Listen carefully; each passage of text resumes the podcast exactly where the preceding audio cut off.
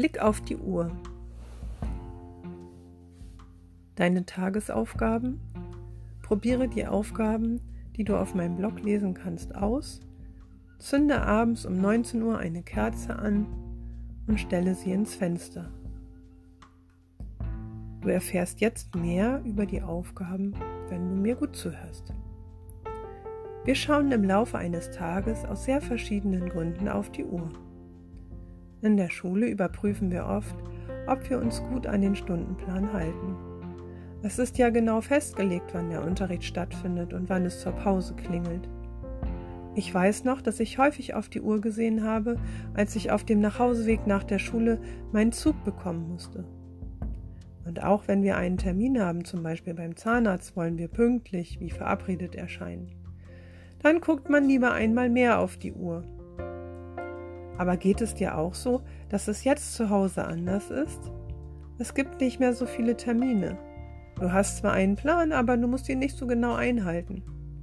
Ich kann etwas länger schlafen und später ins Bett gehen. Das finde ich ziemlich gut. Ich bin nämlich eine Nachteule. Ich gucke manchmal auf die Uhr und denke, echt, schon so spät? Und manchmal habe ich das Gefühl, die Zeit vergeht nicht. Das Zeitgefühl gerät für viele am Wochenende erstmal so richtig durcheinander, denn Sonntag werden wieder die Uhren umgestellt. Aber in welche Richtung? Mit dieser Frage beschäftigen wir uns heute und außerdem geht es um jede Menge Uhren. Uhren. Heute ist die Uhr aus unserem Alltag nicht mehr wegzudenken. Jeder von uns benutzt selbstverständlich die Uhrzeit. Aufgabe. Gehe durch eure Wohnung, euer Haus und zähle alle Uhren, die es gibt. Achtung, es verstecken sich oft kleine Uhren an anderen Geräten. Schreibe, male sie auf. Wenn du mit anderen zusammen einen Plan machst, zum Beispiel wann ihr miteinander frühstückt, wann du auf den Block gehen darfst, dann ist es gut, wenn ihr eine Uhrzeit ausmachen könnt, damit allen klar ist, wann genau sie da sein sollen. Zu Hause kann man sich natürlich auch so Bescheid sagen. Aber in der Schule ist das schon schwieriger, jedem extra Bescheid zu sagen, wann zum Beispiel Hofpause ist. Zum Verabreden und zum Einhalten der Uhrzeit ist es nicht schlecht, wenn man ein Messgerät hat. Das ist den Menschen schon ganz früh, schon lange vor Christi Geburt aufgefallen. Seitdem werden immer genauere Zeitmesser erfunden. Es gibt sie in den unterschiedlichsten Formen und Farben. Und auch was sie messen, ist nicht immer gleich. Aufgabe Blättere alte Zeitschriften und Werbeblättchen durch, nutze auch das Internet zusammen mit einem Erwachsenen und entdecke, wie unterschiedlich Uhren aussehen. Schneide Bilder aus und klebe sie auf oder male ein Bild mit möglichst vielen Uhren. Auf den meisten Uhren siehst du Stunden und Minuten, manchmal auch Sekunden. Heutzutage sind Uhren oft digital und man sieht nur die Zahlen, die zeigen, wie spät es gerade ist.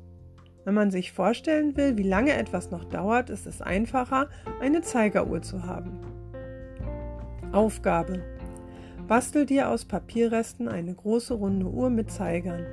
Lass dir von einem Erwachsenen erklären, wo die Stunden stehen und wo die Minuten. Stellt gemeinsam verschiedene Uhrzeiten ein. Beginnt mit Stunden. Zeit hören, einschätzen, sehen. Wir messen meistens in Stunden, Minuten und Sekunden. Eine Sekunde ist ungefähr so lang, wie du brauchst, um Tick, Tack oder 21, 22 ohne Eile zu sprechen. Und wie lange dauert eine Minute? In einer Minute schafft man mehr, als man denkt. Seinen Platz aufräumen zum Beispiel. Das kennst du schon aus der Schule. Es gibt bei YouTube einen Countdown mit Jeopardy-Musik. Den Link dazu findest du auf dem Blog. Spiele den Countdown ab und räume deinen Arbeitsplatz auf. Wenn man häufiger so aufräumt, hat man ein gutes Gefühl dafür, wie lange eine Minute dauert. Oft weiß man, ohne auf die Uhr zu sehen, wann 30 Sekunden um sind. Wie gut ist dein Zeitgefühl? Aufgabe. Gib jemandem eine Stoppuhr und lass ihn starten.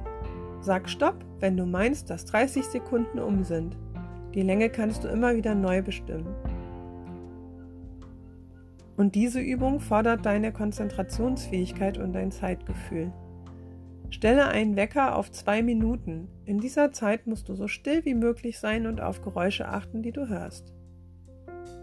Im Tagesverlauf gibt es viele Möglichkeiten, Zeit zu sehen, ohne auf die Uhr zu gucken. Du siehst an der Sonne morgens, es ist hell und der Tag beginnt.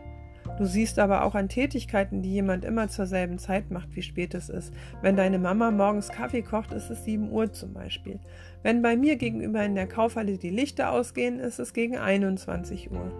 Du siehst, wenn die Frühblüher zu blühen anfangen, jetzt ist bald Frühling. Aufgabe, woran siehst du Zeiten in deinem Tagesablauf? Schreibe, male auf. Innere Uhr. Es gibt sie wirklich, die innere Uhr. Sie heißt nicht Uhr, sagt aber in deinem Körper Bescheid, wann es Zeit zum Schlafen und wann es Zeit zum Wachsein ist. Das ist ein kleiner Nervenkern, ungefähr so groß wie ein Reiskorn. Der steuert wichtige Abläufe in deinem Körper. Der Nerv orientiert sich nach der Helligkeit. Das ist wichtig zu wissen, denn viele Menschen bringen diese innere Uhr durcheinander, indem sie noch im Bett am Bildschirm sitzen, zum Beispiel am Fernseher, Tablet oder Handy. Damit sagen sie dem Nervenkern, Edge, es ist doch noch hell, alles wieder in Bewegung bringen. Darüber hinaus bist du auch noch wahrscheinlich von Geburt an ein bestimmter Schlaftyp. Es gibt nämlich Typen, die wachen einfach immer früh auf und sind dann sehr aktiv. Abends sind sie dafür früh müde. Man nennt sie auch Lerchen oder frühe Vögel, weil das ein Vogel ist, der morgens schon vor allen anderen singt. Es gibt aber auch Typen, denen fällt es schwer, morgens aus dem Bett zu kommen. Sie können dafür bis in die Nacht hinein viel schaffen, weil sie eher in der Nacht aktiv sein können. Deswegen nennt man sie auch nach einem Vogel, der nachts seine Beute jagt, nämlich Nachteule. Wenn man lange gegen seine innere Ruhe ankämpft, kann das sogar krank machen. Aufgabe. Schreibe auf, bist du eher Nachteule, also Langschläfer, oder Lerche, also Frühaufsteher?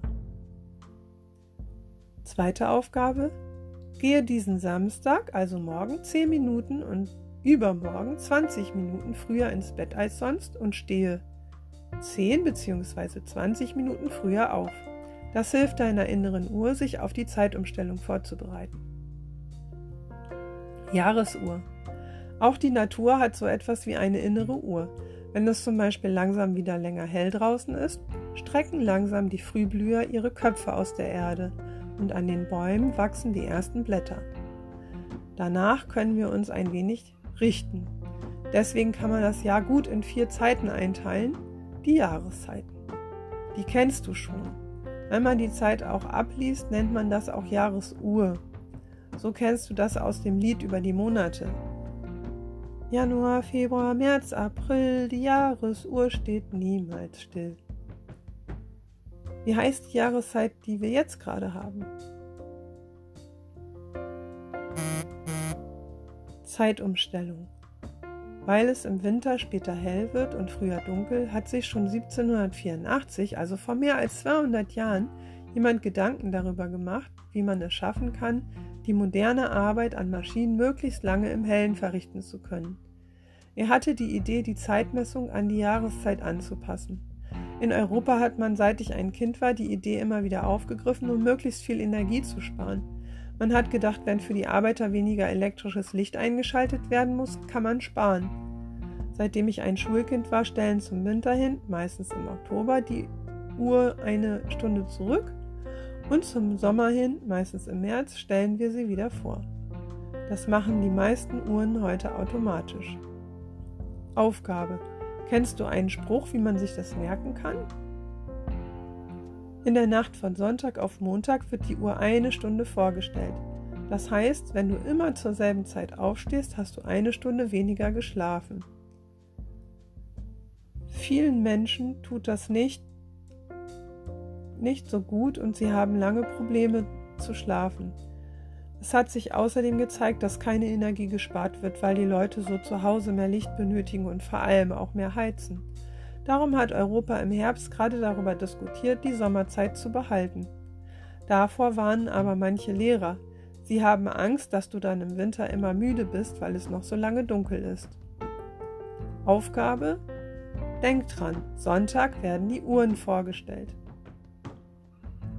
Zeit des Coronavirus. Aktion Kerze anzünden.